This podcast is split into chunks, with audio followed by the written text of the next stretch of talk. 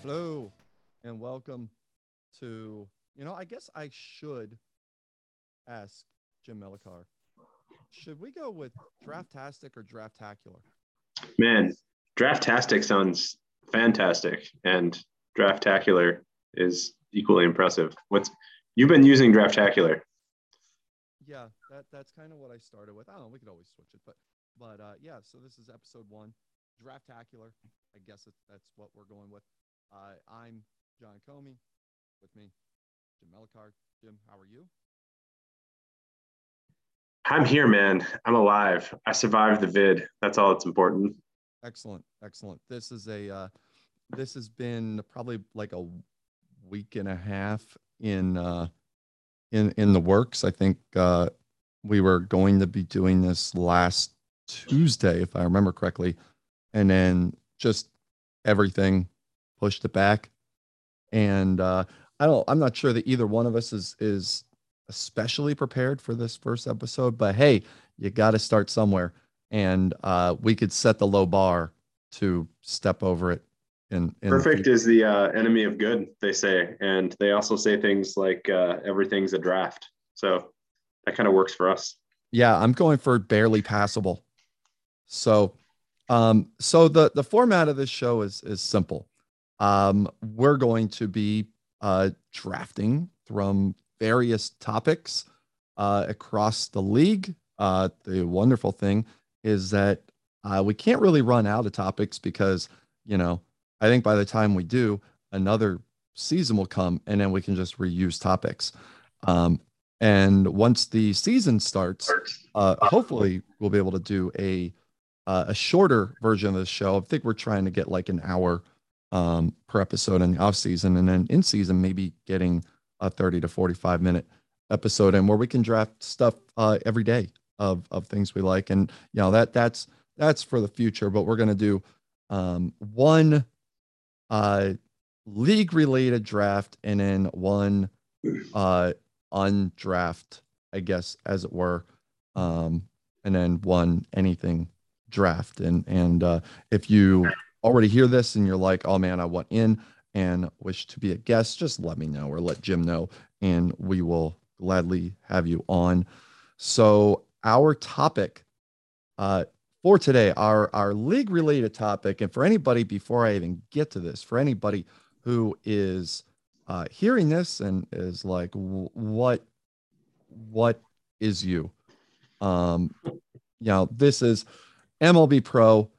It is the only, I guess I can't say only anymore, but it is the original daily Out of the Park baseball league. If you are interested in checking out more about us, go to MLB-pro.com. And if you're interested in, Out of the Park, which is a baseball game, a computer game, it's also for the iPhone and iPad. Like there is a Out of the Park Go. Do go to Out of the Park, or I should say ootpdevelopments.com. They are not sponsoring us, though I will work on Marcus for that. Our league topic today is best teams to not win a championship. We are a decade in, and what better way to start reflecting on the last decade than to look at the best teams that didn't win the thing. And because we're not even adding caveats, are we, John? We're not. It's not even best non-Angels Mariners team to win. It's anyone's in play. Yeah, anybody's in play. Now, in order to try and make it fair maybe for the other teams, because it has been an arms race between the Angels and the Mariners for a lot of this, with the Twins being the redheaded stepchild in a lot of this. We are only drafting one version of a franchise. So there'll only be one Angels team. There'll only be one Mariners team. Only probably one Twins team. You know, want to try and get as much love as possible. And I can't speak for Jim, but I'm also going to be drafting one team that didn't even make the playoffs. Wait, we can do that? I didn't even know that was an option. Yes, I told you I was doing that. All right, fine. I know 2 weeks ago was a long time, but that thing I gave you, the teams that are in red are teams that didn't even make the playoffs. Can we add, I mean, maybe just like a second half 2021 Detroit Tigers. That could be a team. False. It has to be a full season effort. You cannot draft the Arizona Diamondbacks of May 2018 like that. That isn't. If you go into the weeds on that,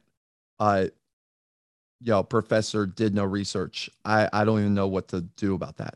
Are we allowed to pick NL teams or is it just AL teams? No. It's anybody. You see, we really went over the fine details on all of this before we got started, apparently. Or COVID took Jim's memory and he can't taste his memory anymore. This is everybody. It just, it's actually a valid question because the list that I put together of the best teams to not win a title are far and away American League teams, because the National League has been a puddle of putrid, perhaps, especially over the last pile of garbage. Yeah. Sorry to talk over you. It's fine. It's been like a moat of mediocrity. It's been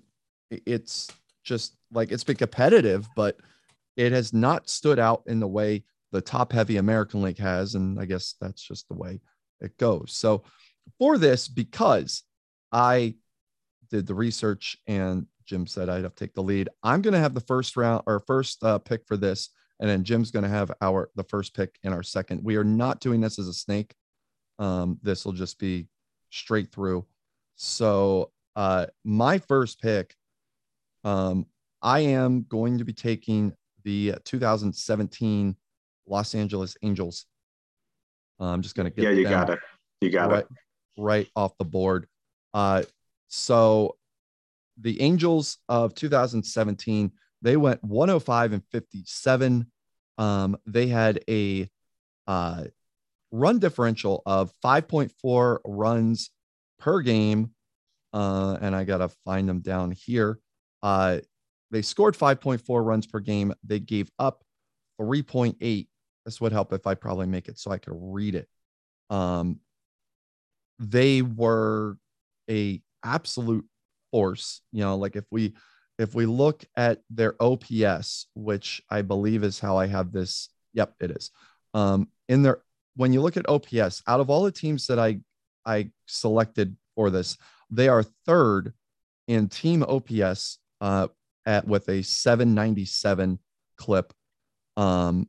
They had a team average of 275, which ranks third on this list. They scored, and I probably should have this. They scored the most runs of any team in the list that I have. And then in terms of runs given up, I have to do my other thing. Yeah, they scored almost 900 runs, John. It was insane. The number is 881. I actually looked at it and couldn't even believe it. I think we might have scored 881 runs over the past two seasons in Detroit. Yeah, I'm fairly positive that the Rays have not scored 881 runs in three seasons. The Angels also, they gave up 615 runs, which ranks fifth out of the teams that are on my list. Their WHIP was a 1.23, which is like kind of middle of the road here, but this was just a behemoth of a team. They're tied for fifth in BABIP. Now, if you want to talk about players on this squad. This is where Caleb Cowart hit 292, 359, 578, 41 homers, 96 ribbies. I think, did he win MVP in this season? That was something I wanted to research too and didn't. That would be amazing to know. Well, I could pull that up fairly quickly here. I thought equally impressive with Cowart on this team, and this would have been my first pick as well, for the record. Mazara's line, and I'm a Mazara fan, an MLB-pro Mazara fan. I don't really know why. I remember last year, Matt had chucked out into the channel, you know, who's your favorite Angels hitter of all time or something like that. I voted for Mazara. I think I was the only one. He puts up these just crazy stat lines, but was Cowart the MVP that year? Actually it was Mazara. Yeah. See, like his line is also insane. They both put up like WRC pluses of like almost 150 or better, I think. Yeah. 164 from Mazara and 143 for Cowart. Yeah. Mazara hit a league high 323, 424, 555, had a league leading 979 OPS, 30 homers, 111 RBIs, had 92 walks, also 14 stolen bases in 17 attempts. You also had Ohayashi, who went 303, 38, 118 on the slash line with a 156 WRC plus. He had a low key WAR because he was the DH. He had 4.4 WAR. Mazara had an 8 WAR season. Pitching wise, Ryan Copeland went 15-6, giving up just 158 hits and 192 innings. Derek Holland went 14-7, had a 3.8 WAR, which I believe led the pitching staff here. It did.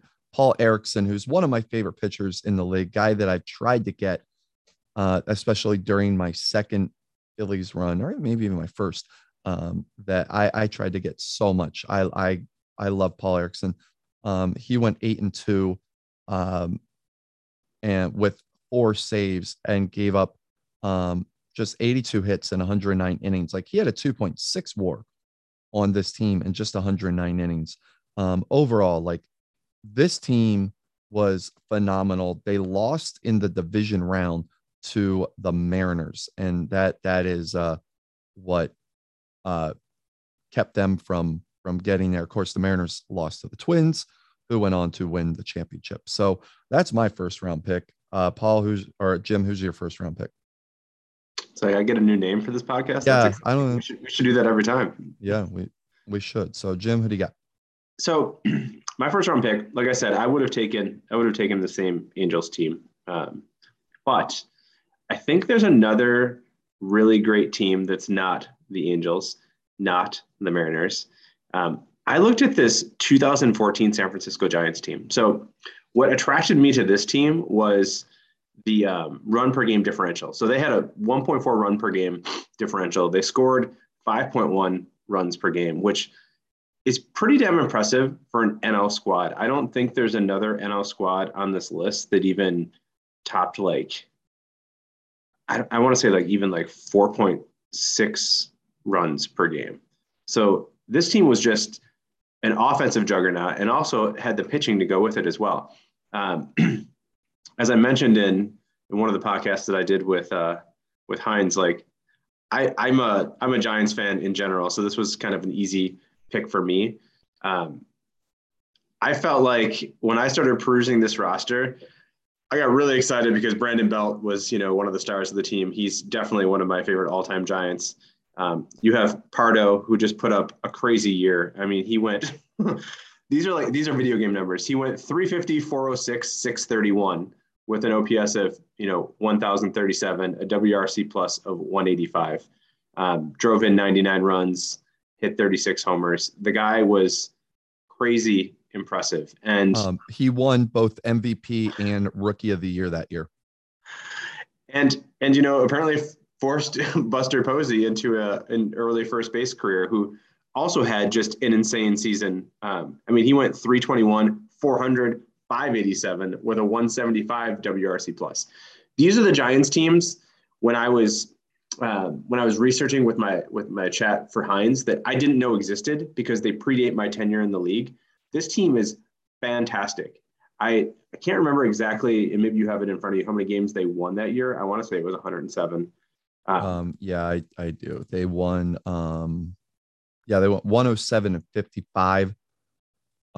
They won the division. Let me just pull them up here. They won the division by 20.5 games over an Arizona team that got into the divisional round. They won 87 games, then defeated Washington in the wild card. They did win the National League pennant. They beat the Mets, who was a absolutely worthy team as well, before falling to Seattle 4-2. And I seem to remember in 2014 that Seattle beating San Francisco was considered a monumental upset. It had to be. It had to be. Yeah, the Mariners, that team did win 100 games, but you know, they had Miggy on a 345, 416, 614, 42 homer, 125 RBI season.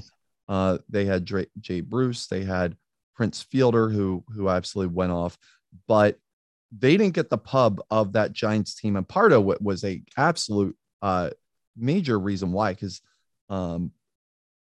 like I had just come back into the league at the end of 2013. I was completely caught off guard by Pardo. Absolutely caught off guard. Also, Tim Lincecum won the Cy Young that year.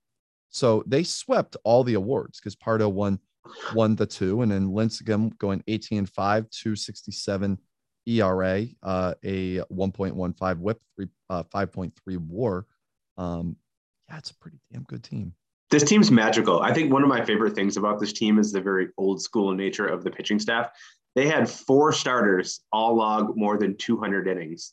And then they had Jason Hamill clock in at 166 innings. I mean, there had to be no injuries, no DL stints. I guess they're IL stints these days, but we'll go with the classic term of DL stints back then. Nothing. I mean, these guys went out there and they threw every single time it was their turn. I mean, Ricky Romero made 32 starts, went 209 innings. Matt Cain, 32 starts, 218 innings. Clay Buchholz, 32 starts, 215 innings. Like you said, Lincecum went 30 with 209.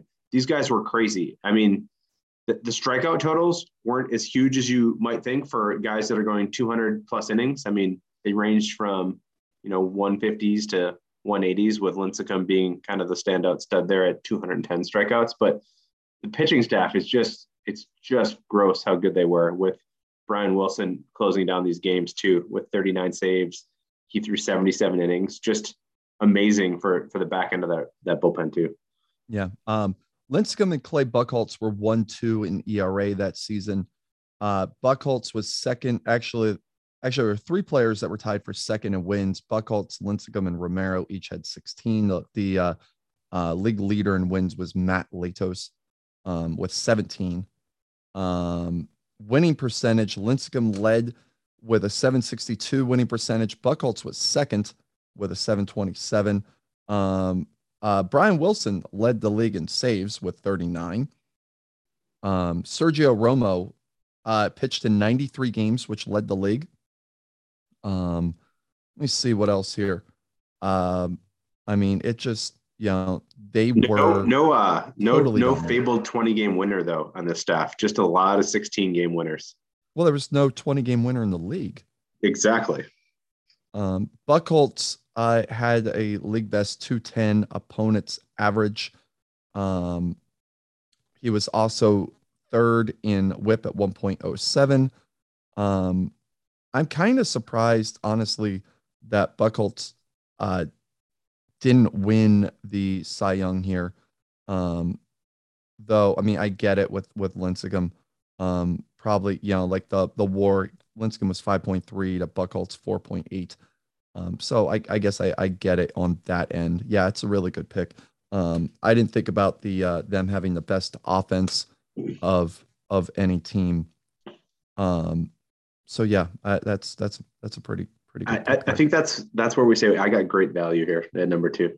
Yeah. Well, I feel kind of dirty then, that because on my ranking, do I really want to do this? Are you going to go Angels Mariners back to back? Is that the problem? Yeah. Yeah. And I don't really want to let you be that guy.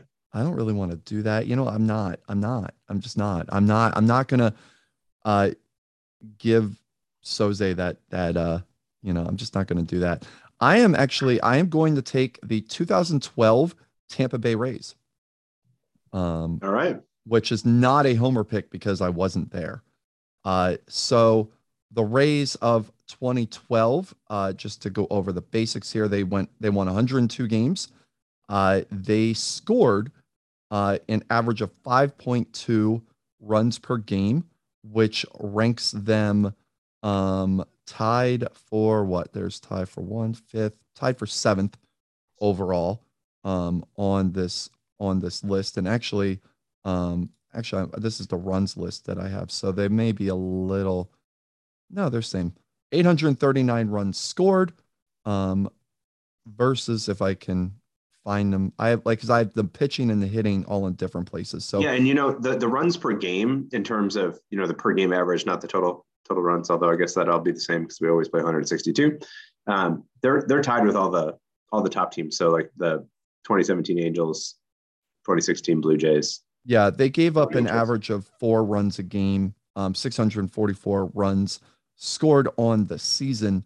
They're tied, I believe, they might be tied for the lowest whip on this list. When it came to OPS, they had a 769 OPS, which is still like top tier for this list. But to just start pulling out some names here, they won the AL East by 6 games over Toronto. They fell to Texas in the divisional round, who then fell to Toronto, who then won chip that year. Overall, this squad was led again. Get up here. There we go. Okay. So, they were led by Evan Longoria, who hit 260 with 29 homers, 96 RBIs, had 124 walks against 128 strikeouts. He had a 396 on base. He had an OPS of 863, a 6.7, WAR. You know, you might think that those numbers like aren't tremendous, but Tampa Bay has the worst stadium in the league. Yeah, that's an impressive offensive output for that team. Yeah, I mean, it's not even close. You know, I mean, and they won 102 games with Matt Joyce, arguably. Well, I guess Ben Zobrist was probably their second best defensive player. He had 298, 398, 549. For a 947 OPS, 17 homers, 54 RBIs in just 92 games. I believe he got hurt. He did have a WAR of 5.0, which would put him very much in the running for MVP if he had a full season, which I would have to check on. We're extrapolating now? We're just doing the extrapolation thing? Well, it's 2/3 of a season. I mean, he would have a WAR of about 7.5 to 8 in that case. Maybe 15 if we round up. That's quite a rounding. That's quite a rounding. So, yeah, they were led by Matt Moore, 19-game winner. They're also another team who just churned out starters innings. As Matt Moore, David Price, and James Shields, you know, their big three, each won at least 15 games. Jeff Niemann also won 15 games.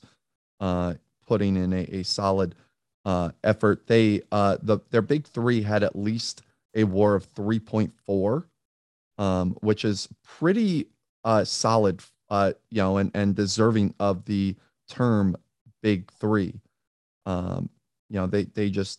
They were out of the Rays teams overall. If I'm going to draft one, I probably want to draft the 2012 team. So I can't bring myself to take the Mariners yet. I'm kind of hoping you do. So that's where I'm going. Well, Mr. Son of a Bitch, I actually had a Rays team on my list that I now have to cross off that I would have probably taken next. I was looking at the 2014 flavor. I think in particular because they had one of the highest run differentials on the board. Yep. They actually were tied with the 17 Angels and another team on this list for at 5.4 runs per game. Yeah. Yeah, and I think that team also. I think Longo had departed, by that point. But I won't say anything more about that guy. I hate him right now. He's Longoria. That's the 2012 team that I have up there. They did not have him. That was a team that was led by Cam. They were led by Giancarlo Stanton.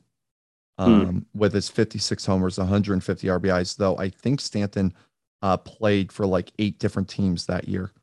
Nope. I stand totally corrected. He played the full season in Tampa Bay, which that might be one of the most impressive feats I've seen is 56 homers, 150 RBIs, and 208 strikeouts. But yeah, Paul Konerko was on that team. Cam Maben, Matt Joyce, Jason Castro, like that. That's a very worthy team. So anyway, who are you taking? I am taking a Mariners team. Fuck. So I'm going to take the 2018 Mariners because that pitching staff's ridiculous. I don't think they can't slide any farther than this. If you're doing that, you're just ignoring it. Man, that's who I was going to take was them, and I just principle. I don't even know who you get more excited about. Like everyone loves a good Danny Hultzen day, am I right? But you've also got Eovaldi, who I didn't even realize was on the Mariners this recently. Nor did I realize that he was that dominant this recently. That just shows you how much I didn't pay attention the first 2 years I was in this league. I was busy. I was busy rebuilding, but. Eovaldi, 233 innings, going 20-7, 187 Ks, 2.32 ERA. I mean, it's crazy to think that anyone ever overshadowed Danny Hultzen, who was equally good, but only 15-11. 216 innings, 194 Ks, 3.24 ERA, 3.21 FIP. Those guys were kind of the 1-2 there. You still had King Felix going strong. He had a slightly above 500 record. And then there's one other arm other than those guys. I had Dylan Bundy. Dylan Bundy also had a fantastic year going 15-6 for this Mariners team. So they really, it looked like from what I can tell, right? I didn't pay attention in season to this team. Their bullpen usage looked like they were just using whoever they were comfortable using to get the outs. There's not like a big save leader in that bullpen. You did have 2 relievers that picked up saves that threw over 80 innings in Sean Morimondo and Robert. I said Paulus. Robert Paulus. Yeah. Yeah. Paulus led the team with 17 saves that season. Just real quick on the Mariners, they won 162 that year. They did not win 162. They finished 2 games behind the Angels. They beat Baltimore in the divisional series before losing to the Angels in a 7-game epic of a ALCS. So that was the Mariners season. Eovaldi won the Cy Young that year with his season. Paulus won the reliever of the year, which is pretty damn impressive when somebody who gets 17 saves wins the reliever of the year. Mm-hmm. But that, yeah, I mean, that's where I was going to go. Though, if you want to take a pitching staff, honestly,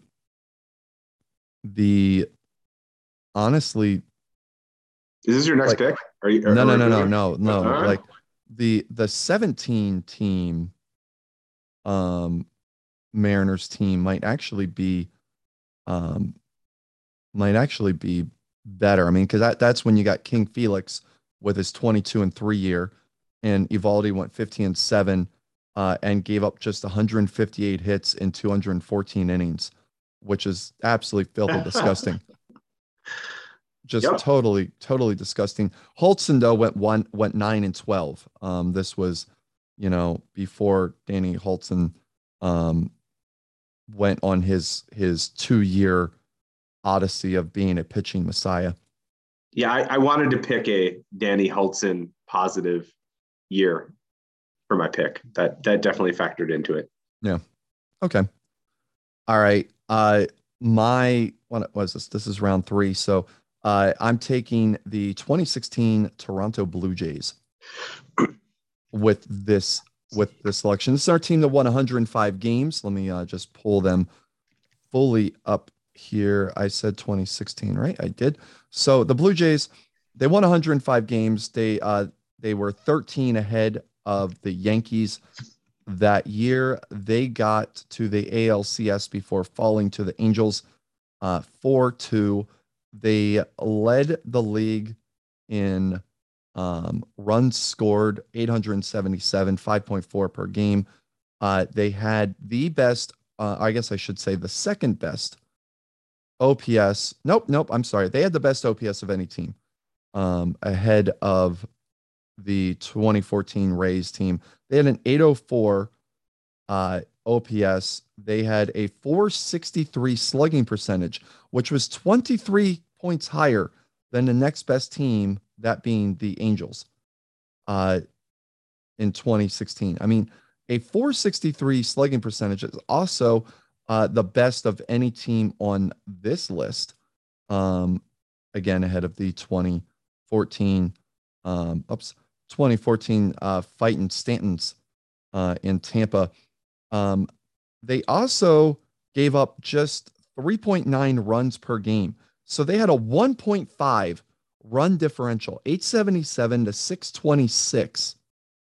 The one thing that also kind of stood out with this team is they were sort of like, what were they, 7th in opposing average. But in terms of BABIP, they were near the bottom of the league in BABIP. So they, like, their defense wasn't particularly great, but that meant like their offense was even that more spectacular, that they won 105 games with a BABIP that was 4th worst in the league. That's very impressive. In terms of the team itself, they were very well spread out. Juan Francisco led this team with 31 home runs. They had 5 players who had at least 21. Juan Francisco, Bryce Harper, Eric Thames, Tyler Moore, and Nick Franklin. And then they had another 5 guys who had at least 10 home runs. In terms of RBIs, they had 1, 2, 3, 4, 5, 6, 7, 8, 9, 10. At least 10 players have 49 RBIs or more. It was just, this was a filthy, disgusting lineup. They had 4 regulars hit over 300. They had another hit 295. There was just no real like hole in this lineup. They had 1, 2, 3, 4, 5, 6, 7, 8. 8 offensive players have at least 2.3 WAR. They went from 2.3 to 6.5, which is Bryce Harper land. That is as well-rounded an offense as you can have. They also had Jabba Chamberlain's very special 18-5 2.56 ERA season, in which this is actually really small for me.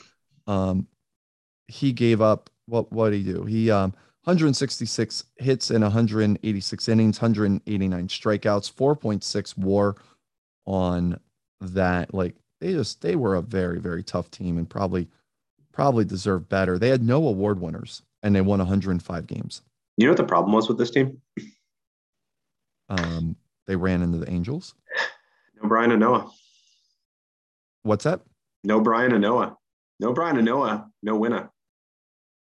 Oh, well then I guess so. Yeah, that's how it works. We'll ask Mitch. He'll agree. Yeah, because I don't even know if he ran this team then, but I'll still ask him. I don't remember, honestly. I don't remember. So, all right. So the Jays are off the board with 16. Angels, Giants, Rays, Mariners, and Blue Jays are selected. Now, I'm hoping you don't take the team that I would like to hopefully get through. So you're up third round. Well, I did have a Jays team on my list too. I think it was actually the 2020 team that I was looking at, but they wouldn't have trumped this team. So I'm a sucker for pitching. So I'm going to take what I think is the best pitching team on this list. Although the offense was just garbage. I'm going to take the, I am. I'm going to take the 2017 Mets. Oh, now that's interesting. So go ahead. Cause I have another team that I'm surprised. But a Mets team is who I was going to take. So there are really good Mets teams on here. I honestly just went for this pick, like I said, because I love the pitching that comes along with it. And it's funny that I say that that the offense was awful, because they had plenty of great offensive players.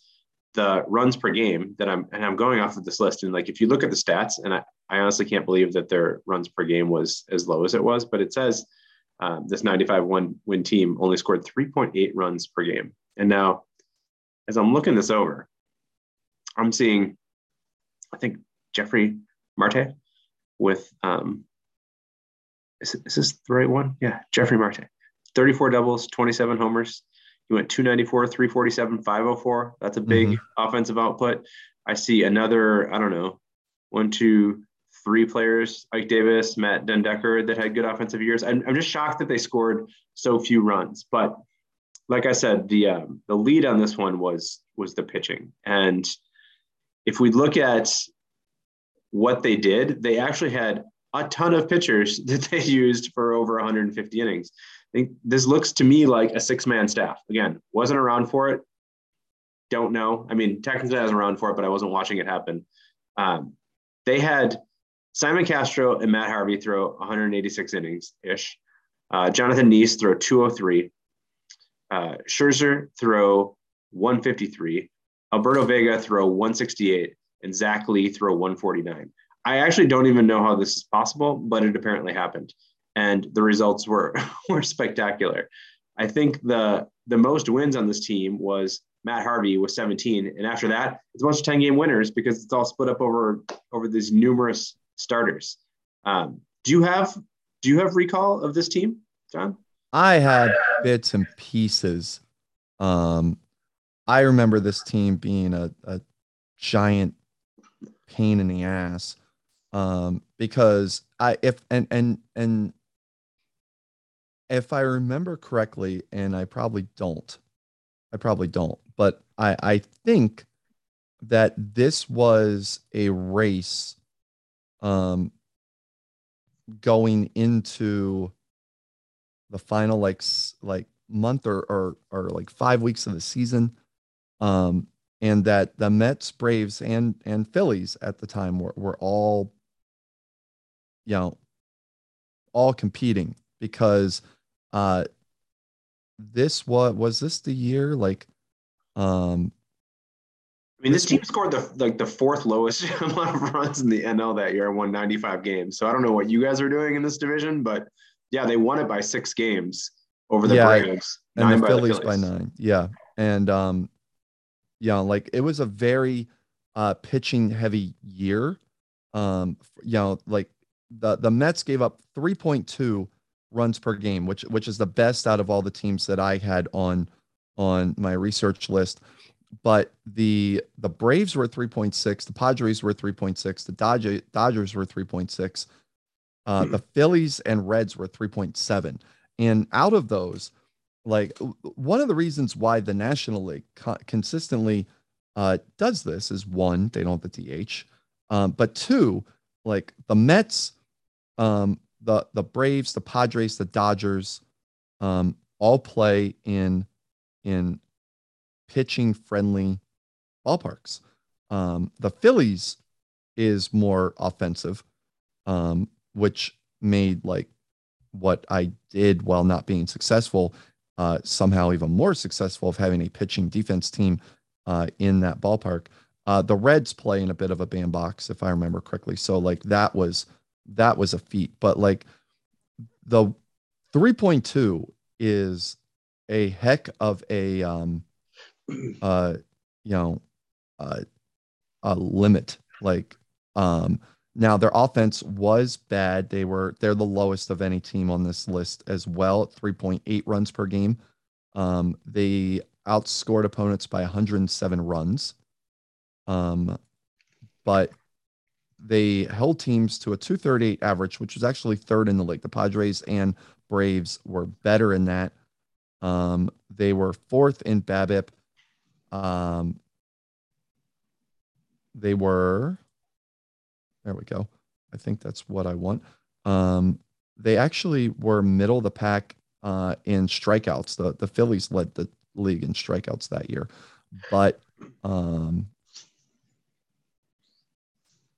they were second in walks. They actually were tied with the Dodgers for the fewest amount of walks, and they gave up the least amount of home runs. So they kept the ball in the ballpark, and they did just enough on offense. And I seem to remember,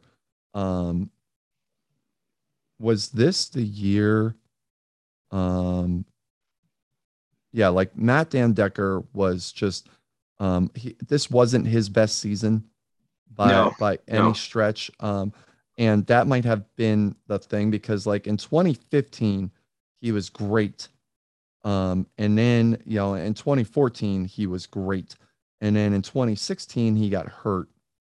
And in 2017, he hasn't really been the same since. Like, he was good in 2018, but that really, I think, could have been the difference between them winning the thing and them not. But Jeffrey Marte, that was his first year up, and he did not win MVP, as that went to Jose Gonzalez. But there was a huge debate. I think Marte finished a close second in that race. Gonzalez was deserving, but Marte was really good that year. So yeah, that's a worthy pick. I actually was surprised you didn't take the 2020 team. Yep. That won 107 games. Yep. And held teams to 3.5 runs per game. So I was a bit surprised, but yeah, I was probably gonna take the 2020. I was gonna take the 2019 Mets as the team that did not make it to the playoffs. That's where I was gonna go. Oh, so I blocked that pick, man. Now I just feel bad. You did. You should feel terrible. I do feel terrible. So I guess for my fourth round pick, who's still on the board for me here? That I can't take them anymore, and they're gone, and can't take them. So I guess I can't take them now, which it seems like all of the picks I was going to take are blocked.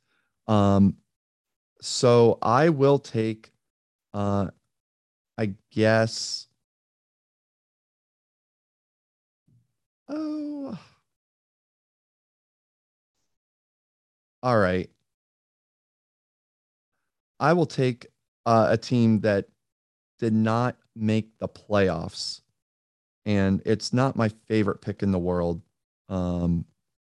But it's probably the best out of any of these. Actually, I'll go ahead. I'll take the 2020 Cleveland Indians over another team that I was going to take. So they went 90-72. They finished in second place state with 90 wins. They were 7 games behind Chicago, but they did not make the playoffs because the Angels and Rangers won 99 and 92 games respectively. Now the Indians, they were middle of the pack on offense at 4.7 runs per game. They scored 759 runs. When it came to defense or to pitching, though, they were tied for second with 4.1 runs given up per game, and they were third in opposing average at 243. Their whip, they were third in whip. They were fifth in strikeouts. Overall, they had a really good staff. They just, you know, offense. They were third. They were 13th in home runs at 170. Their OPS was actually pretty decent, middle of the pack there at 752. But this just was really a good pitching heavy squad. Now, when it came to offense, they were led. You can't do it on that one.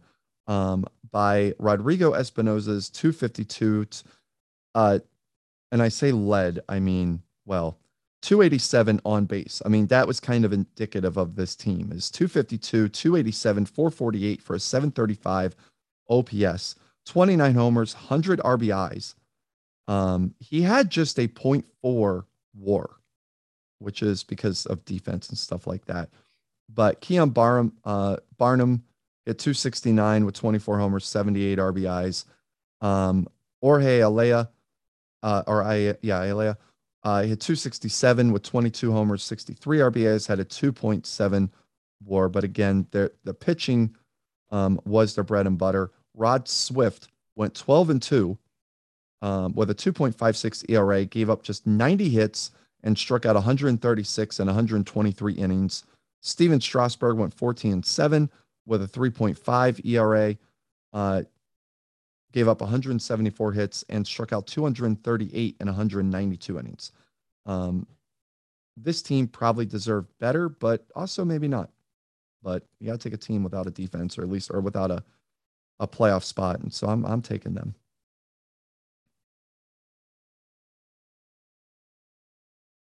Which, so Jim, you got to unmute because you muted yourself.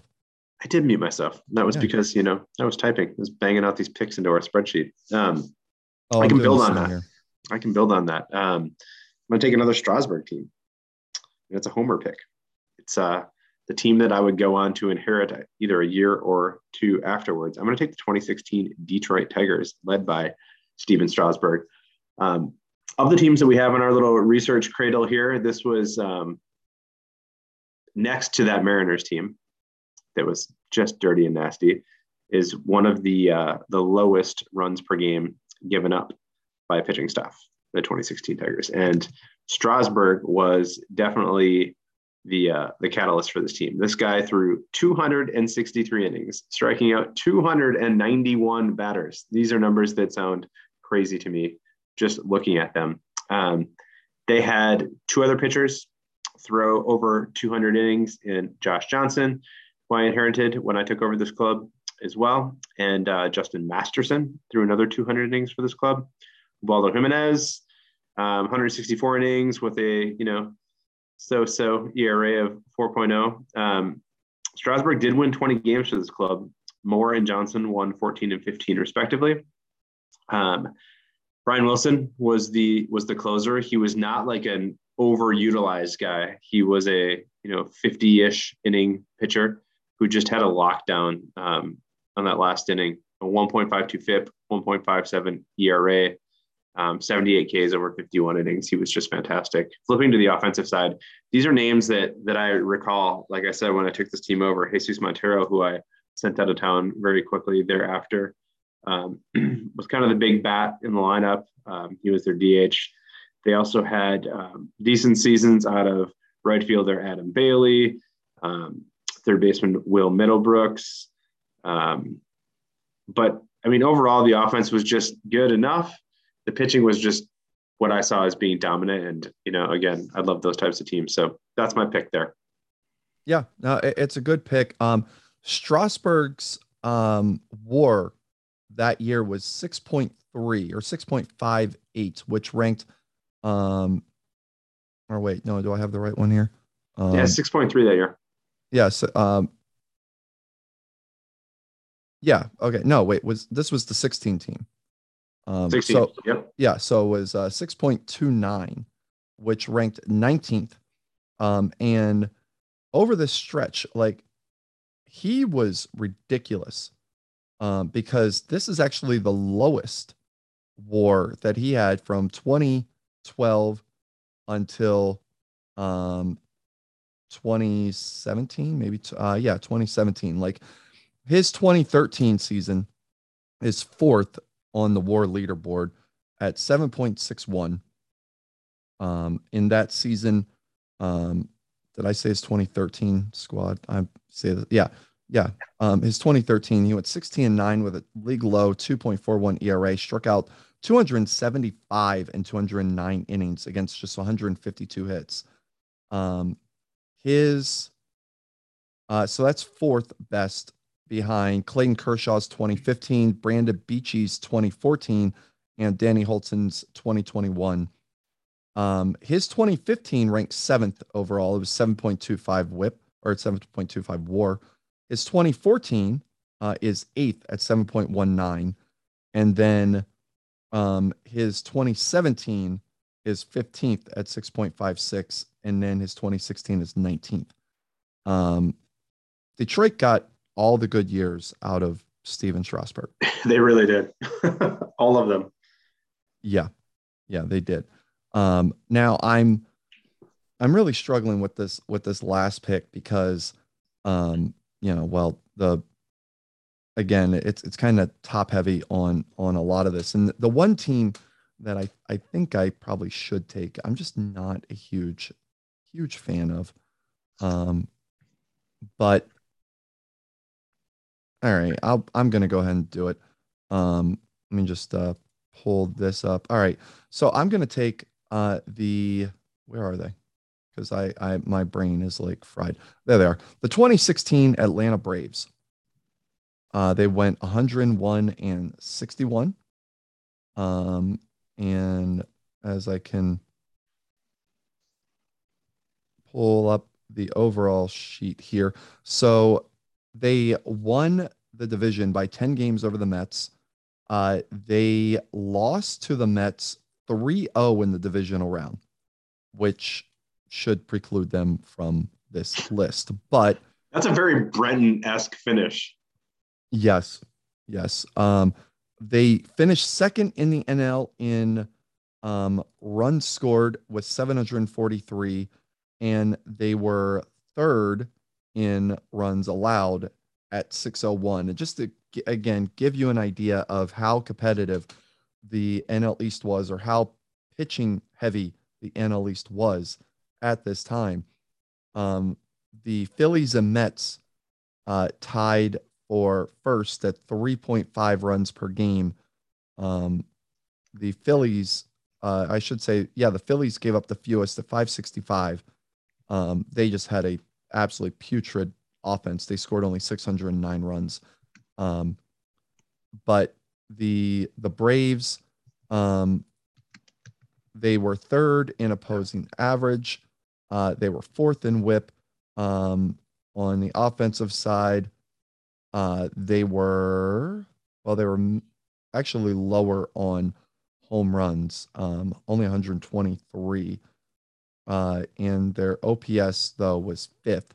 So overall, like that's not too bad.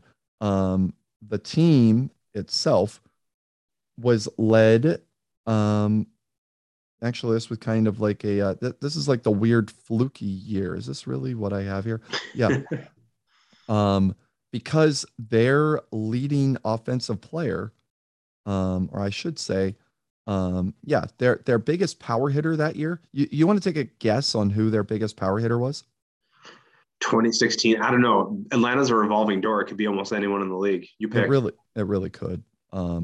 It really could. Now this is a bit disingenuous because Armando Cabañas was not there a full season. He had 32 home runs. He had 13 in the 53 games that he played, but that did not exceed the 15 that Greg Bird did hit in 129 games, which is bizarre. Is that honestly also the lowest amount of home runs that Greg Bird's ever hit? No, just, is it? I don't know. Greg Bird. No, looks like he hit 11 in. Oh no, that's part of a split season. I take that back. Yes, lowest amount of homers he's ever hit. Yeah, so he hit 15, and but that led the team. Now, it does need pointing out that oddly third on this team, and I got to look in the transactions more, but third on this team is Robert Ramirez, who's not in the league anymore. He's in the minors, but he's a minor league free agent right now. Talk about your unlikely contributors. So he hit 276, 391, 496 for an 887 OPS in 79 games, 61 starts for Atlanta in his age 23 season, which was actually spent across three teams. He also spent time with Chicago and with Oakland.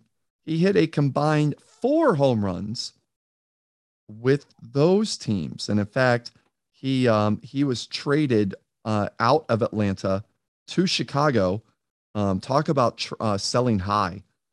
He was traded on July 5th to the White Sox, along with Matthew Spaulding, who was really, really freaking good in Cincinnati for a couple years, and was the object of my affections for a long time. But well, this team. He was in a trade for Nick McCauley, Mikel Franco, and Victor Murphy, and Nick McCauley was a huge deal then. And what only got into 2 games, but which was a bit of a surprise. I wonder if he got hurt because he was a kind of a big deal then. So it was kind of weird to see him only get in 2 games. Well, I mean, one of the biggest things with this roster, I mean, it's almost impossible for anyone to have more than 10 home runs on this team. I'm just going to venture a guess. They had 67 guys play offensively for this team. Probably, I don't know, another 37 of those played in at least like 50 games. Like, did Brenton flip this team over every month? Was it like, all right, this month, this is the 2016 May Atlanta Braves, let's roll, and then, you know, just flip those guys off to another team? I've never seen a roster with, I mean, no joke, like just looking through these games played for these guys, 98, 121, 31, 64, 33, 53, 28, 19, 47, 91, 73, 29, 50, 96, 28, 118, 20, 70, 20, 134, 68, 37, 138, 29. It's littered with playing time. It's almost like roulette. I don't even know what was going on. Yep. It was, the team leader was Young Norpeak, or Pak, with 138 games played, 132 starts. This was a utterly bizarre team and maddening team that got the job done. Now, pitching wise, they were led by Tyler Pill, 15-5, 156 hits and 177 strikeouts and 188 innings pitched, 2.63 ERA with a 3.12 WHIP. He had a 4.4 WAR. Matt Barnes went 15-5 with 208 strikeouts and 188 hits in 200 innings. And then the other guy, Matthias Cadet, went 14-5 but he was indicative of this team because he gave up 173 hits and 170 innings for a 3.80 ERA with a 3.40 whip. Trying to look and see if he did anything worthwhile since. That was actually his rookie year. And he's actually been out of the league since 2020. But he was really good that year. I do remember him and being utterly pissed off by him on a regular basis. So that's where this draft led me. This was done live because, if we had done this offline, probably no way in hell I'm taking this team, but hey, whatever. That's the fun of the pod. Yep. So your last pick. One last pick. I'm going to use this pick as like a history lesson. And I mean, it's a fun team too. This team did win over 100 games, if I recall correctly. I mean, allegedly. This is the 2018 Baltimore Orioles. Yes, the Orioles were relevant. Somebody once told me a story about this team. Oh God, yeah. Someone recently. It could have been you. I don't even remember. It wasn't me. I dare not speak of them. But Drew, apparently miracles can happen. This team was relevant. The Orioles did something. They won a bunch of games. I looked at the roster, and there's a couple reasons I picked this team. One, they had Travis Janikowski ripping off 63 stolen bases in 69 attempts. I think that's just a fun season. 320, 385, 412 was his triple slash. Nothing super crazy in the WRC plus, but he threw together a 4.1 WAR season. There's a bunch of like 3.5 WAR guys on this team on offense. The fun fact that I'm going to pull out for this one is Raul Aguilera, who is now my second baseman in Detroit, and he's really cemented himself into a fan favorite in Detroit. He came up as a rookie this year in Baltimore. I eventually stole him in the Rule 5 draft. He didn't make it with his Baltimore club, even though he hit 276, 312, 350 as a rookie.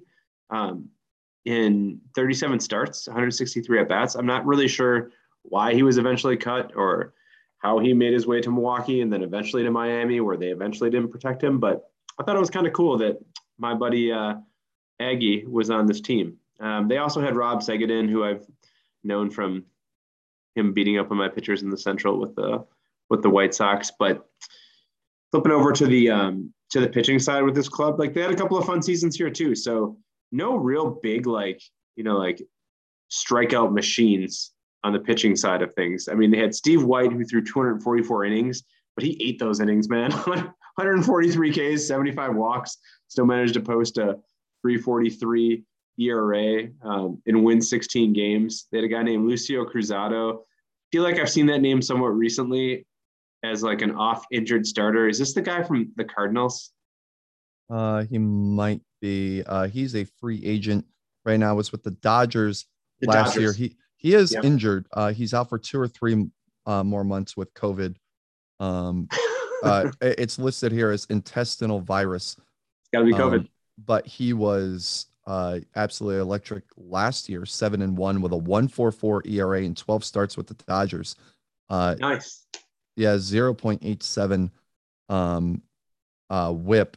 And a 2.0 WAR, just you kind of wonder how that's going to come together, coming out of COVID, if he's going to be able to pitch well. Now the Steve White thing, the reason I recoil at this is because it was like a daily TED Talk on how to properly care for a team.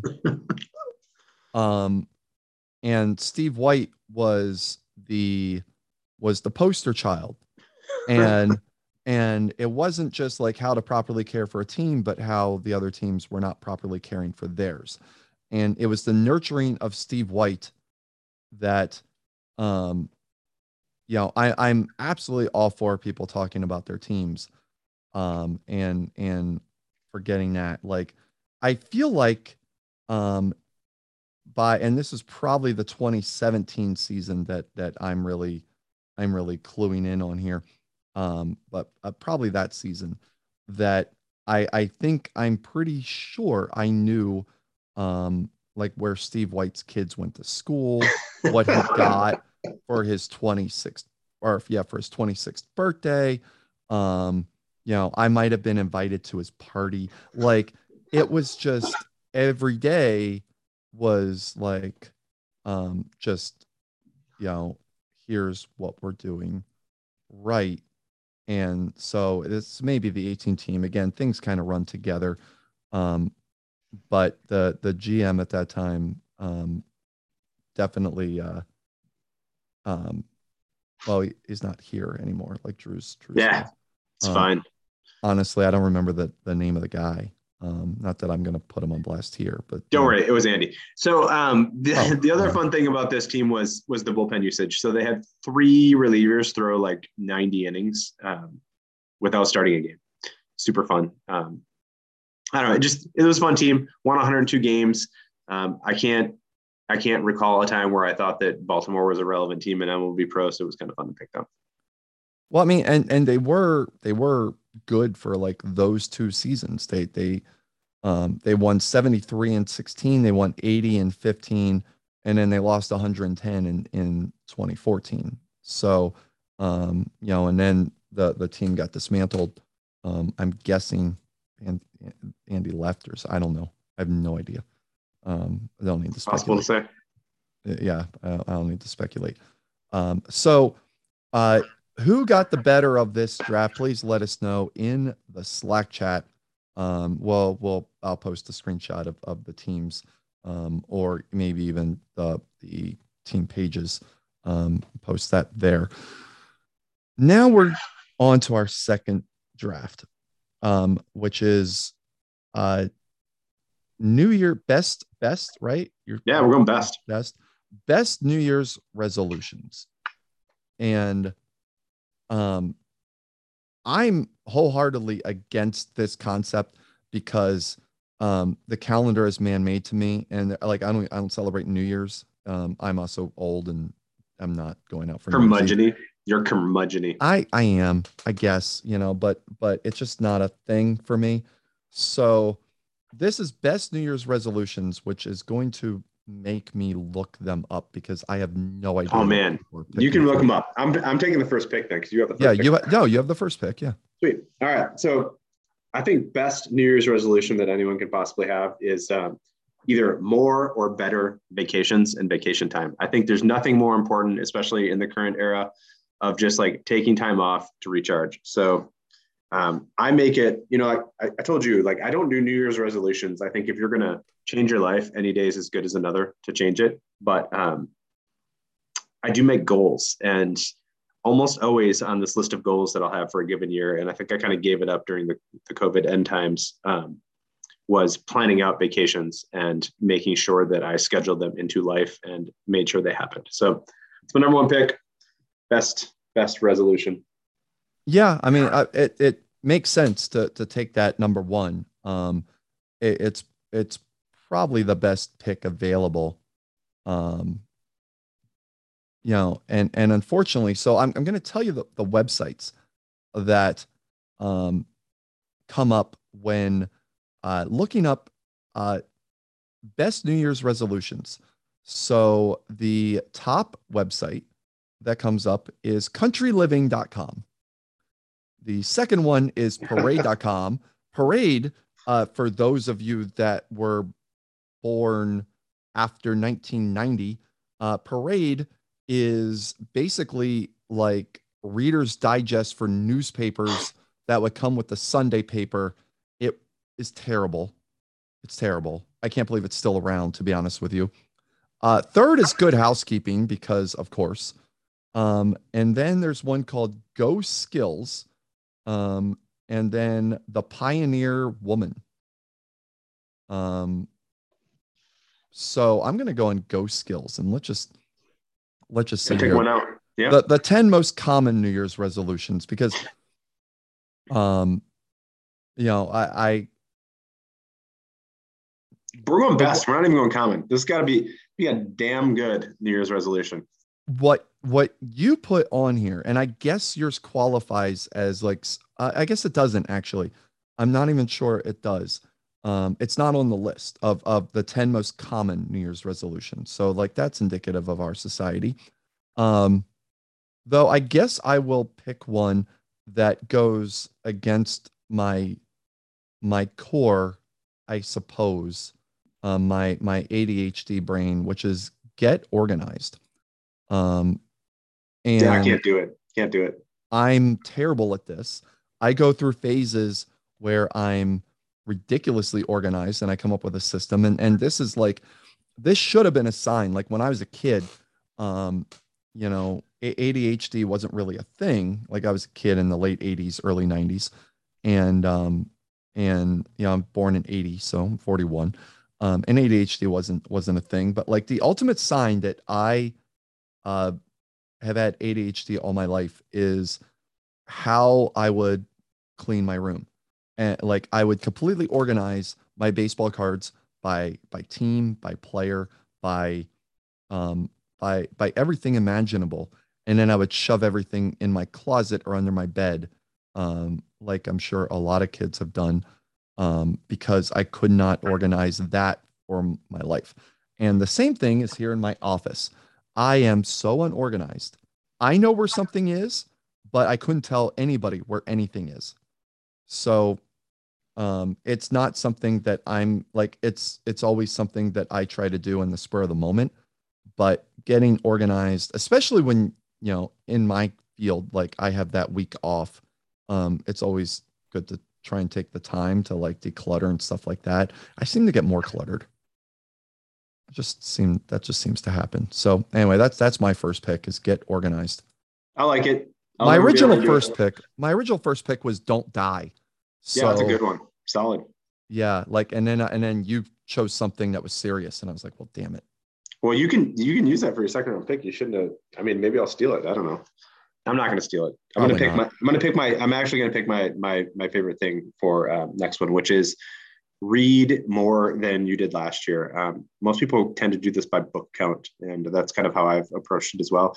I don't read a ton. I think it's important to read, you know, kind of everything, both, you know, fiction, nonfiction. I probably only read 6 books last year, so I'm not a huge reader, but I do plan to try to read more this year. And I think it is one of the better things, you know, get some enjoyment out of it or get some learning out of it.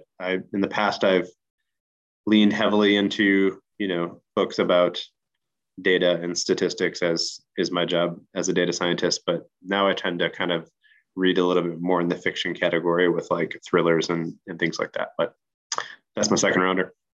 Okay. All right. That's pretty good. That's actually number 10. On this list. Oh, nice. Yes. So my next one, is not on this list. But I am a creature of habit. And you know, like one of the things that the guys in the league know as they were there for the tail end of this is like, you know, 10 years ago, I was, as of now, I was kind of coming down the home stretch towards a ridiculous amount of weight loss. And I just decided like I need to start building better habits, you know, like look at how I eat. And this wasn't a New Year's thing. Like I started it actually through a pretty bad breakup is how I started the process, which is, I guess, as good a time as any. But that leads me to mine, which is build a new habit, because the one thing that the new year does is it is like a good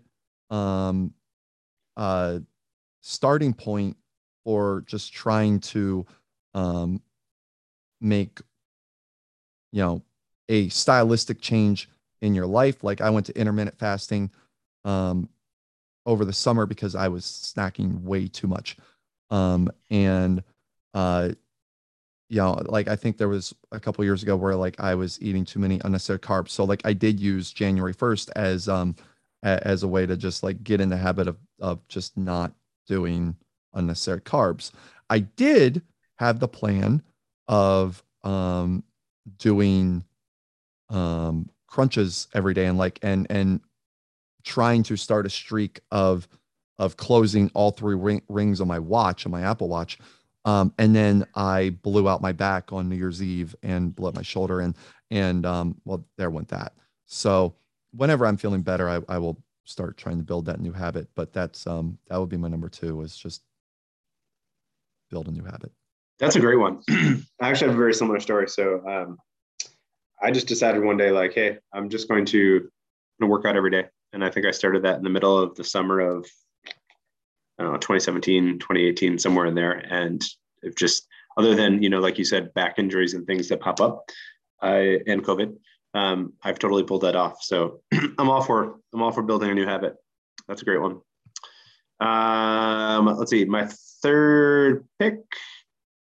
So there's a couple different things that I try to do, and I exercised this one today, so I guess I'll use this as my pick. And it's say something nice to someone, and it definitely doesn't have to be anyone you know. So the way that I exercise this today is, guy at work, never met him, gave a really nice presentation over Zoom today, and I just reached out to him afterwards and just said, and I try to make these like unique. I don't want them to be like generic compliments.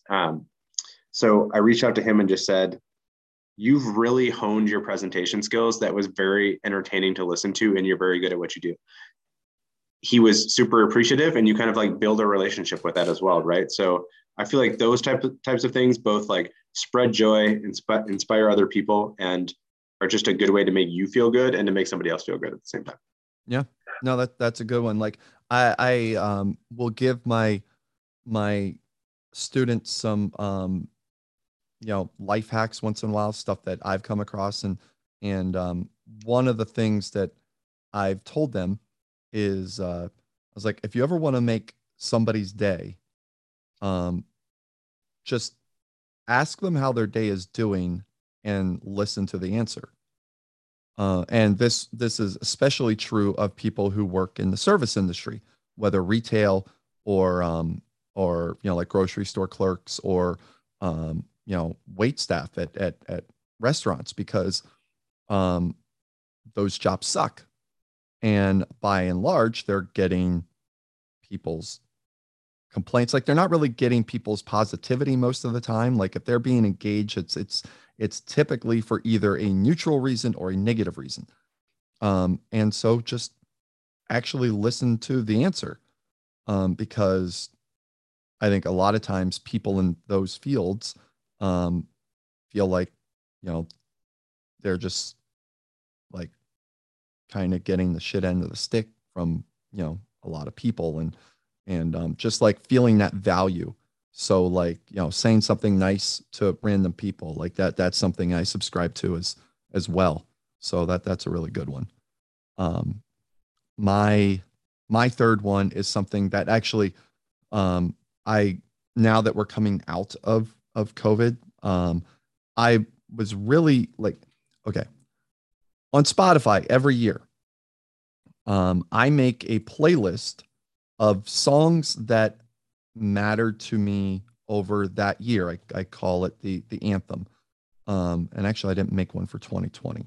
I guess I really haven't made one since COVID started. But I did it for all the years before that, because like music means a lot to me. And especially last year, I didn't really find any new bands or new music to grab onto. And so, one of the things that I'll put in for this, for this list, is to find new music. Because that's like, I don't want to be one of those people. Well, I already am. I kind of just listen to podcasts now, but, like my parents always listened to, my dad listened to like 60s and 70s, which is really good music. And my mom listened to 80s, which is music.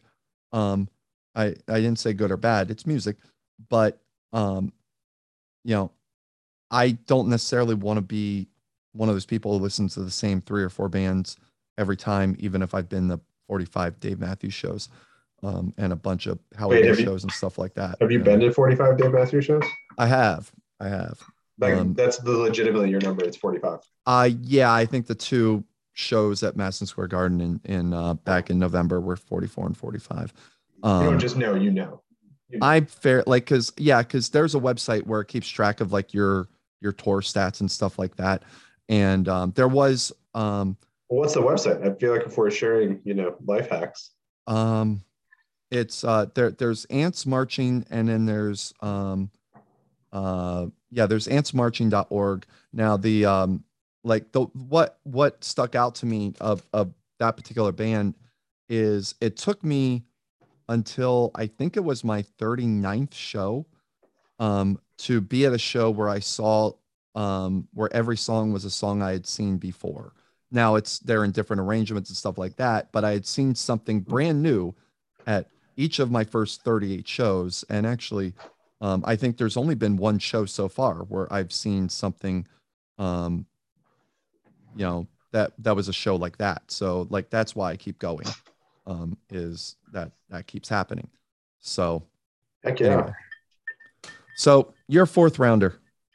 My fourth rounder is going to be, do something you've never done before or try something new. So since we're giving personal life stories, as I alluded to in one of the other podcasts I did, I started doing this treasure hunt thing last year, this book called The Secret. And it's led me to another thing that falls onto a lot of New Year's resolution lists that I mentioned earlier, which is travel. But this is just like something I would never go do. I've essentially been to a couple cities now, trying to excavate this like little box out of the ground that some guy buried in 1981, simply out of like a passion for do something new, do something you wouldn't normally do. And to me, it's like, I've engaged in things like this that are like puzzle solving and things like this. And some things I've, solved or won, and that's cool. But like, I definitely never just said, okay, well, I'm going to get on an airplane. I'm going to fly out to North Carolina. I'm going to drive down to Charleston, and I'm going to try to actually recover this thing out of the ground that I think that I know where it's at. It actually sounds totally insane. And I love it because it gives me a story to tell people now that they're super interested in, even if they don't give a shit about the topic itself. They're like, so you went and did what? You just decided to go do this. What made you decide to go do this? And it just drives really interesting conversations. So I think, man, if you can find something new to try or do, go for it. Yeah. The, the thing that my girlfriend and I were going to do before COVID is we were looking at improv classes, because I do like improv in front of my kids all the time. It's constant improv, and, I know what I'm teaching, but wherever it's going is up to the kids and where the conversations go. So like, it's a lot of fun. And I, in March of 2012, I was, if you're familiar with the Whose Line Is It Anyway? Gosh, yes. Yeah. I was Colin Mochri's sound effects guy. Oh, nice. In Manchester, New Hampshire, which is odd because that's actually where my girlfriend's family is from. And, but we didn't know each other then. And that was a lot of, like, I was on stage, there's video of it. And I was on stage doing Colin's sound effects, and then for Brad Sherwood, they were, passing around the mics. But that was a crazy amount of fun. We're actually going, I think in April of this year, because of a show from pre-COVID. So that would be looking forward to doing that again. But yeah, like trying something new. That's actually number 4 on this list. So let's see. For me, I think create more. Mm-hmm. As one of the things, like, I don't do as many podcasts as I would because, like present me makes plans for future me, that when future me shows up and becomes present me is really like, and I put off a lot of writing that I used to do. I used to write prolifically. Like I used to write like 5-page columns every day for the league or like for ridiculous runs, and would be potting a lot more, but I get in my own way. So creating more, that also is for the classroom as well. That would also be something that I should do. So that's my fourth one. Oh man, I have so many things that I'd love to pick for fifth one, but I'm actually gonna give one that, you know, I started, like I said, 4 years ago, and that is write down your goals for the year. I think that there's no better way to make sure you do the stuff that you actually want to do than if you write it down and execute against it. And my girlfriend and I started this in 2019 when we first met. We basically said, like, we both were coming out of unhappy marriages, and basically said, hey, we don't want to let any more time go by where we're not doing the stuff that we want to do and not enjoying life to the fullest, because we spent way too much time already not doing that. So we made a list together. Some things were just her, some things were just me, and some things were both of us.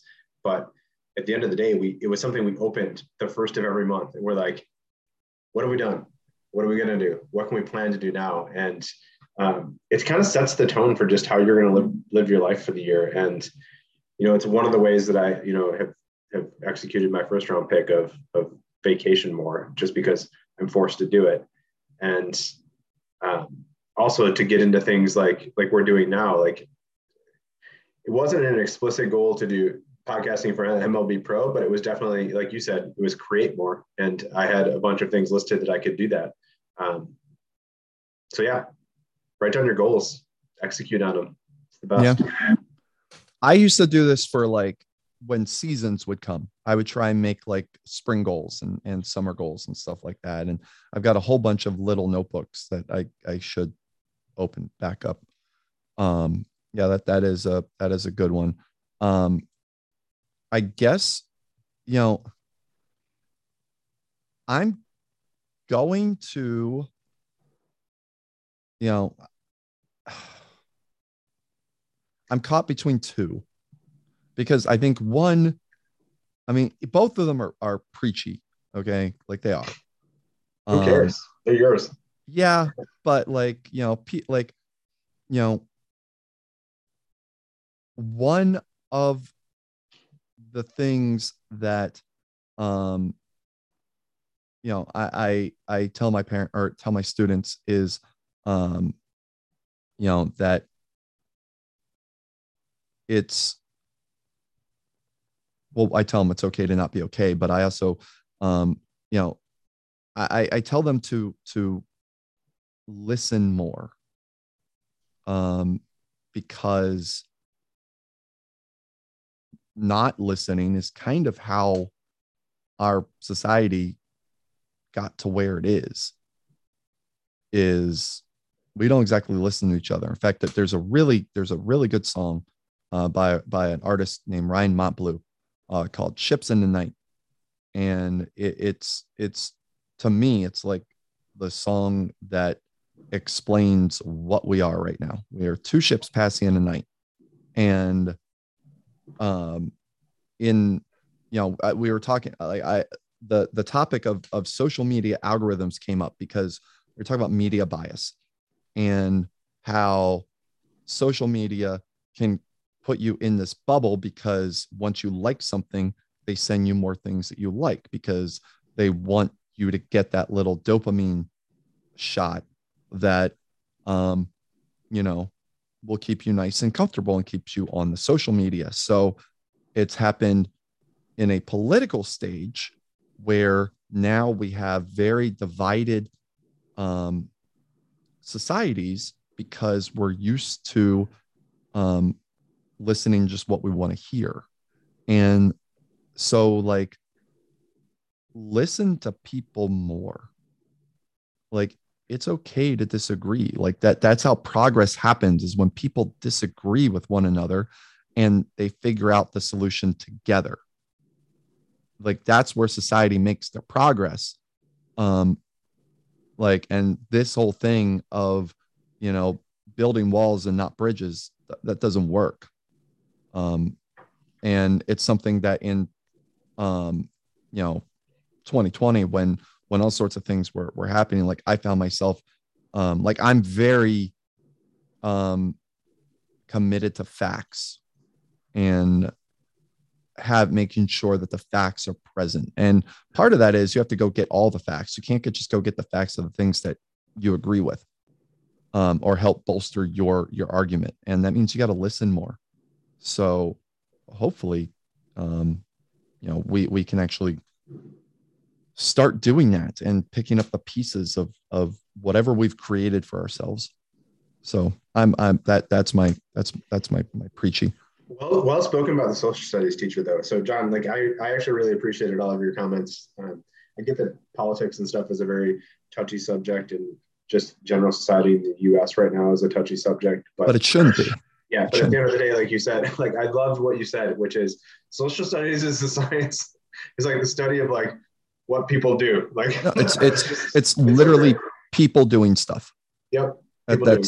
Yep. And so like that's what it is. So for anybody, coming to this and actually making it this far, I do teach middle school social studies, which actually, shameless plug. I don't know. We haven't started one yet, but, one of, my friends who's a father of one of my, one of my now basketball players, but a student I had last year, and I will have their younger brother again, starting next year.